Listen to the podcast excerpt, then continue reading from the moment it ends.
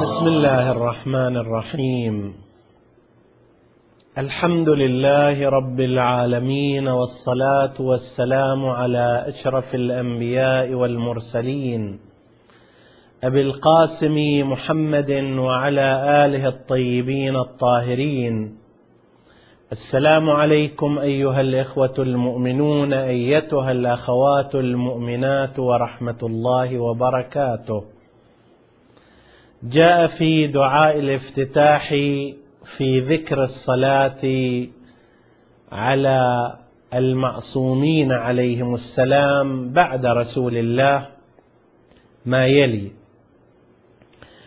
اللهم وصل على علي امير المؤمنين ووصي رسول رب العالمين.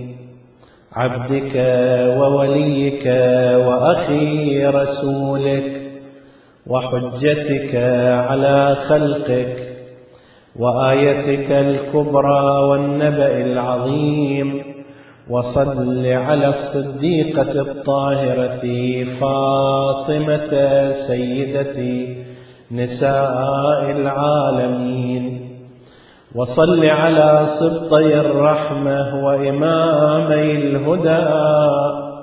الحسن والحسين سيدي شباب أهل الجنة.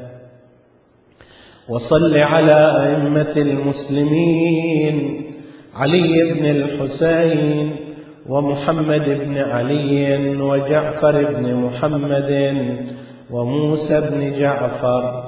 وعلي بن موسى ومحمد بن علي وعلي بن محمد والحسن بن علي والخلف الهادي المهدي حججك على عبادك وأمنائك في بلادك صلاة كثيرة دائمة. هذه الفقرة تستكمل الصلاة على أهل البيت المعصومين صلوات الله وسلامه عليهم. في البداية لا بد أن نشير إلى أن أهل البيت مصطلح يشتمل بالدرجة الأولى على الخمسة المعروفين بأصحاب الكساء. والذين تحدث عنهم رسول الله صلى الله عليه وآله في أكثر من مورد وقال اللهم هؤلاء هم أهل بيتي وهم بالإضافة إلى رسول الله صلى الله عليه وآله علي أمير المؤمنين سلام الله عليه وفاطمة الزهراء والحسن والحسين. فلقد ورد في أحاديث كثيرة أن النبي صلى الله عليه واله قد غطاهم بكساء يماني وعندها نزلت الايه المباركه انما يريد الله ليذهب عنكم الرجس أهل البيت ويطهركم تطهيرا فقال اللهم هؤلاء هم أهل بيتي فكان أهل البيت عليهم السلام بهذا النص ويلحق بهم أيضا الأئمة المعصومون عليهم السلام بنص هؤلاء الأئمة وبنص هؤلاء المعصومين بل بنص رسول الله صلى الله عليه وآله الذي نقل عنه المسلمون سواء منهم علماء الجمهور أو علماء الشيعة من أن الأمر في قريش وإن منهم اثني عشر نقيبا بعدد نقباء بني إسرائيل. وإن هناك اثنا عشر وإن هناك اثني عشر خليفة كلهم من قريش. وهكذا في أكثر من مورد أشار النبي صلى الله عليه وآله إلى العدد ثم تولى هو سلام الله عليه تفسير بعضه وتولى المعصومون كعلي وفاطمة والحسن والحسين تولوا تفسير الباقي ولقد أفردت في هذا المجال مجلدات متعددة ذكر فيها مؤلفوها أسانيد هذه الروايات بحيث لا تبقي معتذرا لمعتذر وتكفي للإنسان المنصف الباحث. تبدأ هذه الصلاة بالصلاة على علي أمير المؤمنين وهذا اللقب في اصطلاحنا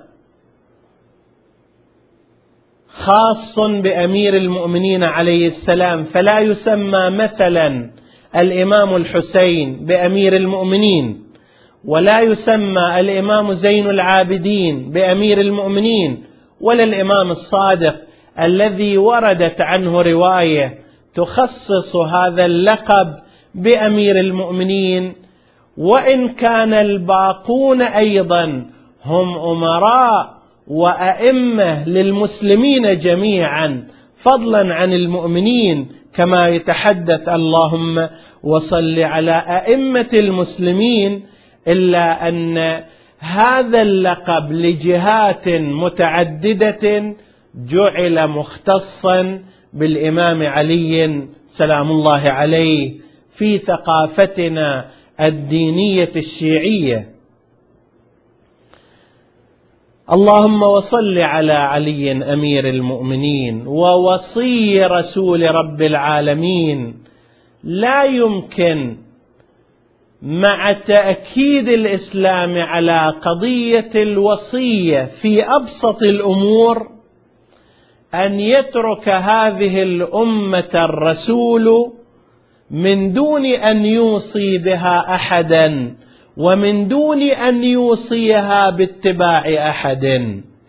لذلك كان أن أوصى رسول الله صلى الله عليه وآله مرارا وتكرارا وبألسنة مختلفة وبأساليب متعددة مشيرا تارة ومصرحا أخرى في ضمن العترة مرة وبالتخصيص على شخصه أخرى أشار إلى علي عليه السلام أنه هو الوصي وهو الخليفة وهو الراعي بعد رسول الله تارة ببيان أفضليته على جميع من عداه. فقال أفضلكم علي أعلمكم علي أفقهكم علي. هو باب مدينة علم رسول الله. ومرة أخرى في ضمن العترة أوصيكم أو إني مخلف فيكم الثقلين في رواية أخرى ما إن تمسكتم بهما لن تضلوا من بعدي أبدا كتاب الله وعترتي أهل بيتي ولقد أفرد المؤلفون والمصنفون في هذا المجال كتبا كثيرة ومجلدات متعددة لمن أراد أن يرجع إليها. فالإمام علي وصي رسول رب العالمين يأتي بعده بلا فاصلة. عبدك أيضا يحقق هذا المعنى من العبودية. لقد أكثر من السجود لله على التراب حتى صار أبا تراب. لكثرة ما مرغ رأسه وجبينه في التراب تخضعا لله وتعبدا لله فهو بعد رسول الله أعبد المسلمين والمؤمنين. وصل على علي أمير المؤمنين ووصي رسول رب العالمين عبدك ووليك. إنما وليكم الله. ورسوله والذين آمنوا الذين يقيمون الصلاة ويؤتون الزكاة وهم راكعون. ارجعوا إلى التفاسير. على مختلف الفرق والمذاهب ستجدون أن المنصف منها يذكر أن هذه الآية قد نزلت في قضية معينة خاصة بأمير المؤمنين علي فأثبتت له الولاية على جميع المسلمين إنما وليكم الله بعد الله وبعد الرسول أثبتت له الولاية العظمى والكبرى وأكد هذا المعنى رسول الله في يوم الغدير ألست أولى بالمؤمنين من أنفسهم؟ قالوا بلى. قال فمن كنت مولاه فعلي مولاه. اللهم وال من والاه وعاد من عاداه وانصر من نصره واخذل من خذله. وأخي رسولك وحجتك على خلقك. علي وأبناؤه الكرام حجج الله على الخلق. حجج الله في مواقفهم في نصر الدين. كيف ضحوا من أجل الرسالة ومن أجل إعلاء كلمة الله فصاروا حجة على من عداهم. هم حجة أيضا يحتج بقولهم ويحتج بهم على من عداهم لأنهم أعلم من أعلم من كان على ظهرها ولذلك صاروا أئمة للخلق أئمة للمسلمين. وآيتك الكبرى والنبأ العظيم وصل على الصديقة الطاهرة فاطمة سيدة نساء العالمين. هذه المرأة الكاملة المرأة المعصومة المرأة التي لا تنطق إلا من معدن الوحي ومعدن الرسالة وقولها كقول زوجها وأبنائها حجة شرعية تامة وفعلها كذلك لأنها جزء رسول الله صلى الله عليه وآله وفلذة منه وبضعة منه وبعض من رسول الله صلى الله عليه وآله فكانت هي الحجة. بل لقد روي عنهم نحن حجج الله على الخلائق وأمنا الزهراء حجة علينا ولعل ذلك راجع إلى عظم التضحية التي قامت بها فاطمة الزهراء عليها السلام. في سبيل حفظ الإمامة والدفاع عن امتداد النبوة وفقدت في ذلك الطريق أعز ما يملكه وتملكه امرأة فقدت جنينها ثم فقدت حياتها. صلوات الله وسلامه عليها. وصل على سبطي الرحمة. وإمامي الهدى الحسن والحسين. سيدي شباب أهل الجنة وصل على أئمة المسلمين من أبناء الحسين وصلى الله على سيدنا محمد وآله الطاهرين.